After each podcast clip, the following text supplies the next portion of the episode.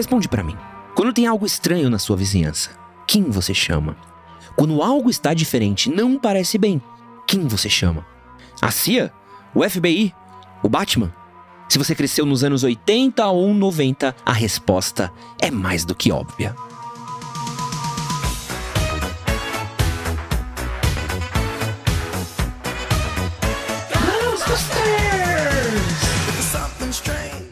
Caça-fantasmas eram três professores de parapsicologia da Universidade de Columbia, em Nova York, que tiveram suas verbas de pesquisas canceladas por estudarem fenômenos comumente desconsiderados pela ciência formal.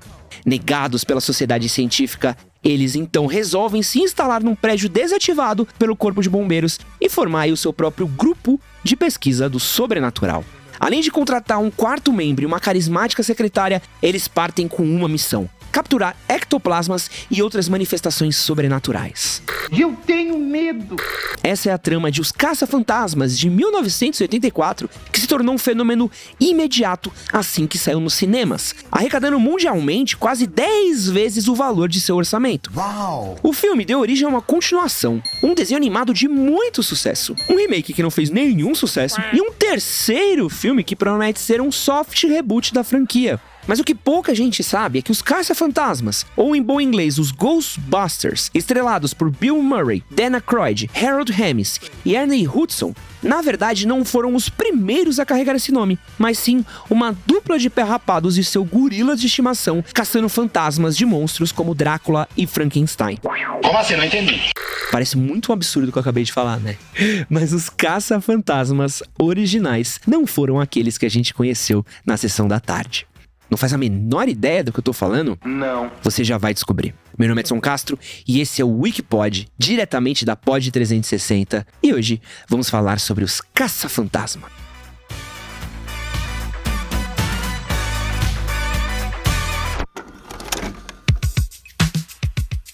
A história começa em 1983. O ator Dan Aykroyd teve uma ideia para uma história envolvendo um grupo de cientistas que caçava fantasmas no espaço sideral muitos anos no futuro. Sim, essa era a ideia original para o filme dos caça-fantasmas.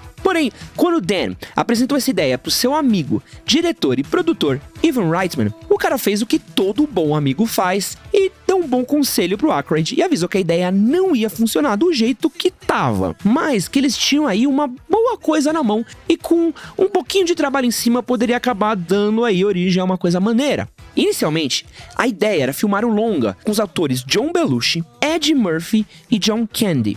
Porém, Belushi acabou morrendo de overdose pouco antes do filme entrar em produção e tanto Ed Murphy como John Candy não tinham agenda para o filme. Foi assim que Bill Murray acabou sendo escolhido para ser o parceiro de Dam no filme, junto com Harold Ramis e Ernie Hudson.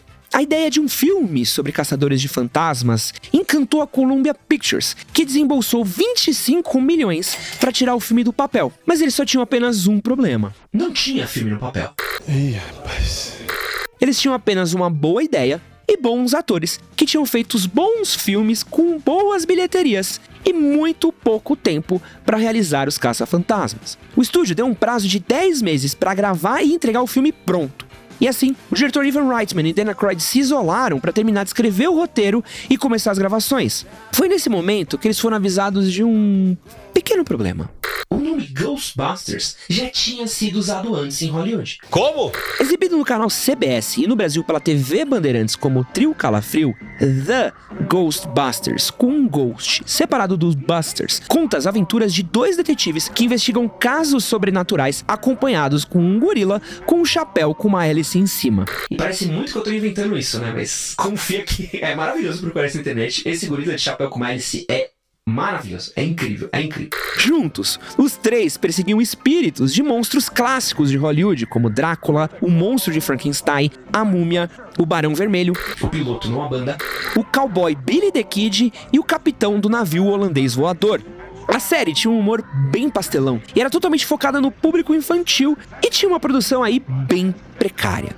Todos os episódios acabavam sempre no mesmo castelo mal assombrado, que era aí de uma qualidade super duvidosa. Ela teve apenas 13 episódios exibidos e ela foi relativamente bem de audiência, sendo a segunda melhor audiência nos sábados de manhã da CBS. Porém, a emissora decidiu cancelar a série para usar esse dinheiro para outro sucesso que ela também produzia na época, a série do Shazam. Mesmo cancelada, os direitos no nome Ghostbusters, separado, não junto, pertenciam à Filmation, empresa que tinha sido responsável pelo desenho do He-Man e que não queria abrir mão do título, descontente com quanto a Columbia ofereceu pelo nome. E aí vem um absurdo que acabou rolando. E como a Columbia Pictures resolveu lidar com isso? Bom, a instrução inicial do estúdio era gravar sempre duas versões de cada cena. Uma usando o nome Ghostbusters e outra usando uma versão alternativa, Ghost Breakers, caso o uso do nome não fosse aprovado pela Filmation até o lançamento do filme. Já avisei que vai dar merda isso. Bom, a equipe de produção até que tentou seguir com a ideia adiante. Porém, eles acabaram se ligando que isso iria dobrar o número de cena que eles tinham que gravar, já que cada vez eles tinham que repetir as falas com Ghostbusters para Ghost Breakers. Isso acabaria dobrando o tempo de gravação deles e o tamanho de trabalho que eles teriam. Isso que eu ainda não mencionei que boa parte do filme foi filmado em Nova York. O que já seria um caos suficiente, mas era muito pior por causa da fama de seus atores. Tanto Dan Aykroyd como Bill Murray eram estrelas do Saturday Night Live, programa que estava bombando na época e era gravado em Nova York. Por onde os dois passavam, as multidões se acumulavam. Afinal de contas, eles eram atores de uma série famosa, tinham filmes muito populares na época e eram ali basicamente figurinhas de Nova York. Gravar duas versões de cada cena desse jeito era praticamente impossível. Logo, a equipe de produção tomou uma decisão arriscada. Eles resolveram gravar apenas a versão falando Ghostbusters e torcer pelo melhor. Porra! Outra parada que acabou assombrando a equipe de filmagem foram os efeitos especiais do longa, que dariam origem não só aos fantasmas, como a maravilhosa cena da biblioteca, o geleia, como também aos cachorros gárgulas, os raios de próton e o lendário boneco de marshmallow no final do filme. Acontece que na época, a maior e melhor empresa de efeitos especiais no mundo, a ILM, estava ocupada fazendo os efeitos especiais do segundo filme do Indiana Jones. O que deixava a equipe dos caça-fantasmas sem ninguém à altura para conseguir realizar o desejo que eles tinham das cenas envolvendo o sobrenatural. A sorte deles foi que o Richard Edmond, um dos cabeças da ILM, resolveu sair da empresa e formar o seu próprio estúdio de efeitos especiais. Porém, ele ia precisar de uma grana para fazer isso. Foi assim que a produção de Os Caça-Fantasmas deu 5 milhões na mão do cara para criar sua própria empresa, contratar uma equipe e fazer a magia acontecer em 10 meses. Pensa, ele teve 10 meses para criar o estúdio dele, criar a equipe dele, fazer os efeitos do filme e finalizar a produção. Ô louco, meu!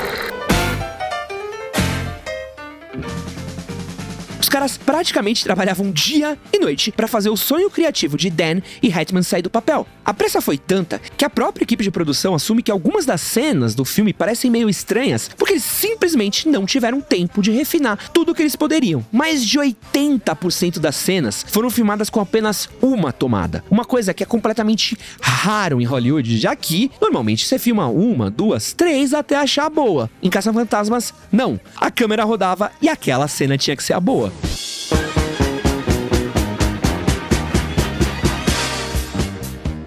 Algumas semanas para sua estreia, o filme já ganhava vida. Porém, o título ainda não tinha sido aprovado. Por um golpe de sorte do destino, um produtor executivo da Columbia Pictures, que era amigo do diretor Ivan Reitman, tinha sido demitido e acabou sendo contratado pela Universal Films, dona da Filmation. E, faltando poucos dias antes do lançamento do longa, o título dos Caça-Fantasmas finalmente foi liberado para uso. Glória a Deus.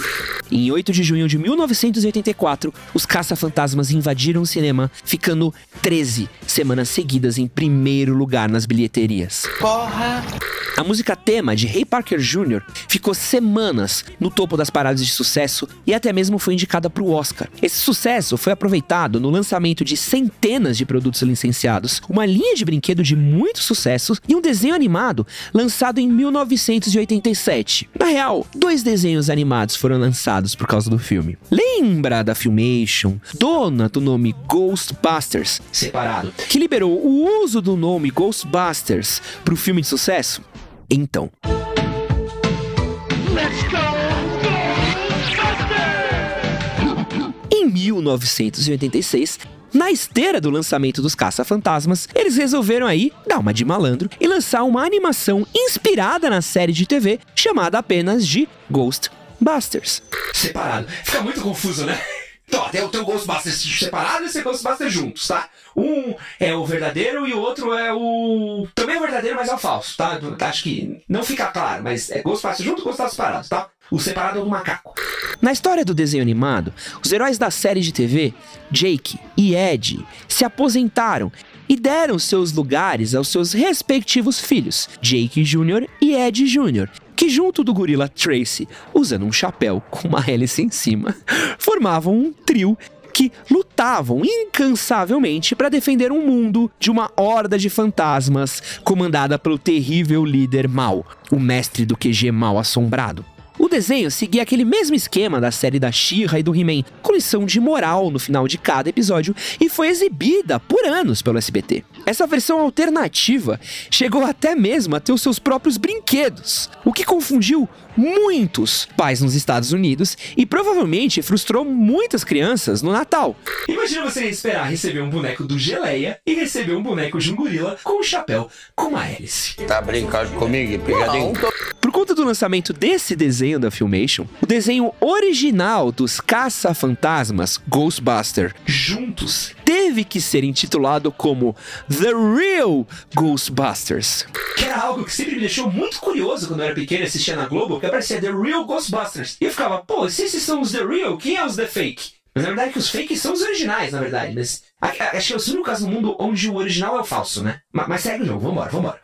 Vamos parar de falar aqui dos caça-fantasmas originais, que na verdade eram os falsos, e vamos falar daqueles caça-fantasmas que nós conhecemos. O filme Os Caça-Fantasmas chegou a ganhar uma parte 2, que fez muito bonito nas bilheterias, mas acabou decepcionando muitos fãs da primeira aventura por uma história que era meio confusa, complicada, não tinha muitas cenas de ação e a crítica também não foi tão boa. Apesar de ter rendido muito dinheiro, a franquia nunca conseguiu ter uma terceira parte, algo que era relativamente comum nos anos 80, como com De Volta para o Futuro e Indiana Jones. E por anos ficaram aí rolando dentro de Hollywood boatos de uma possível sequência. Os responsáveis pelo filme chegaram até mesmo a começar a trabalhar em uma continuação ali nos anos 2000, porém, a coisa acabou não engrenando muito por causa do comportamento de Bill Murray, que às vezes falava que estava dentro, às vezes falava que estava fora, dava uma entrevista falando que era louco para fazer o terceiro filme, depois dava uma outra entrevista que jamais repetiria o seu papel, o que acabou causando muita confusão. Pra tristeza de muitos fãs,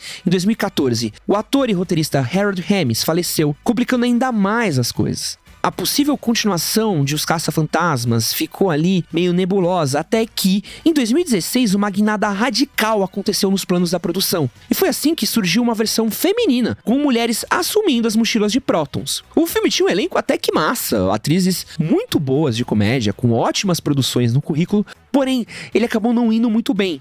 Ele não agradou os críticos, não agradou os fãs e não agradou o público geral no cinema, gerando aí apenas um fracasso de bilheteria que acabaria sendo esquecido e poucas pessoas até mesmo lembram desse filme hoje em dia. E depois de muitos anos, a verdadeira sequência dos primeiros filmes de 1984 e 1989 surgiu. Esse ano, a Sony exibiu de surpresa para os presentes na New York Comic Con o longa Caça Fantasmas Mais Além. E as primeiras reações foram muito positivas. O filme, no exato momento que a gente grava esse podcast, tá com 83% de aprovação no Rotten Tomatoes, recebendo uma série de críticas positivas. Essa sequência dos filmes originais acontece décadas depois e tem como foco os irmãos Trevor e Phoebe. Eles fazem parte da família do Dr. Evan Sprangler e conforme eles descobrem sobre a sua história como caça-fantasmas, eles também descobrem a existência de um pós-vida e acabam assumindo a responsabilidade de capturar assombrações quando sua cidade é invadida por entidades sobrenaturais. Outra parada que também é muito esperada pelos fãs é o retorno de Bill Murray, Dan Aykroyd, Ernie Hudson e Annie Potts como os integrantes originais dos Caça-Fantasmas. E além deles, surge aí o possível boato de uma aparição de Sigourney Weaver no filme também. Outro ícone da franquia que está de volta em Caça-Fantasmas Mais Além é o carro Ecto One, Que é incrível, como eu amo esse carro, aquela sirene, né? Aquele... Nossa, isso era o meu sonho de moleque, era ter esse brinquedo daí, que eu nunca realizei. Mas agora adulto posso realizar, né? Realizarei. Ó, aproveitando que a gente tá falando aqui da franquia Caça Fantasmas, vou deixar pra vocês a dica de um outro episódio do Wikipod pra vocês escutarem, que também fala de uma outra grande franquia de sucesso do cinema, De Volta pro Futuro. É o nosso episódio 19. Fica a dica.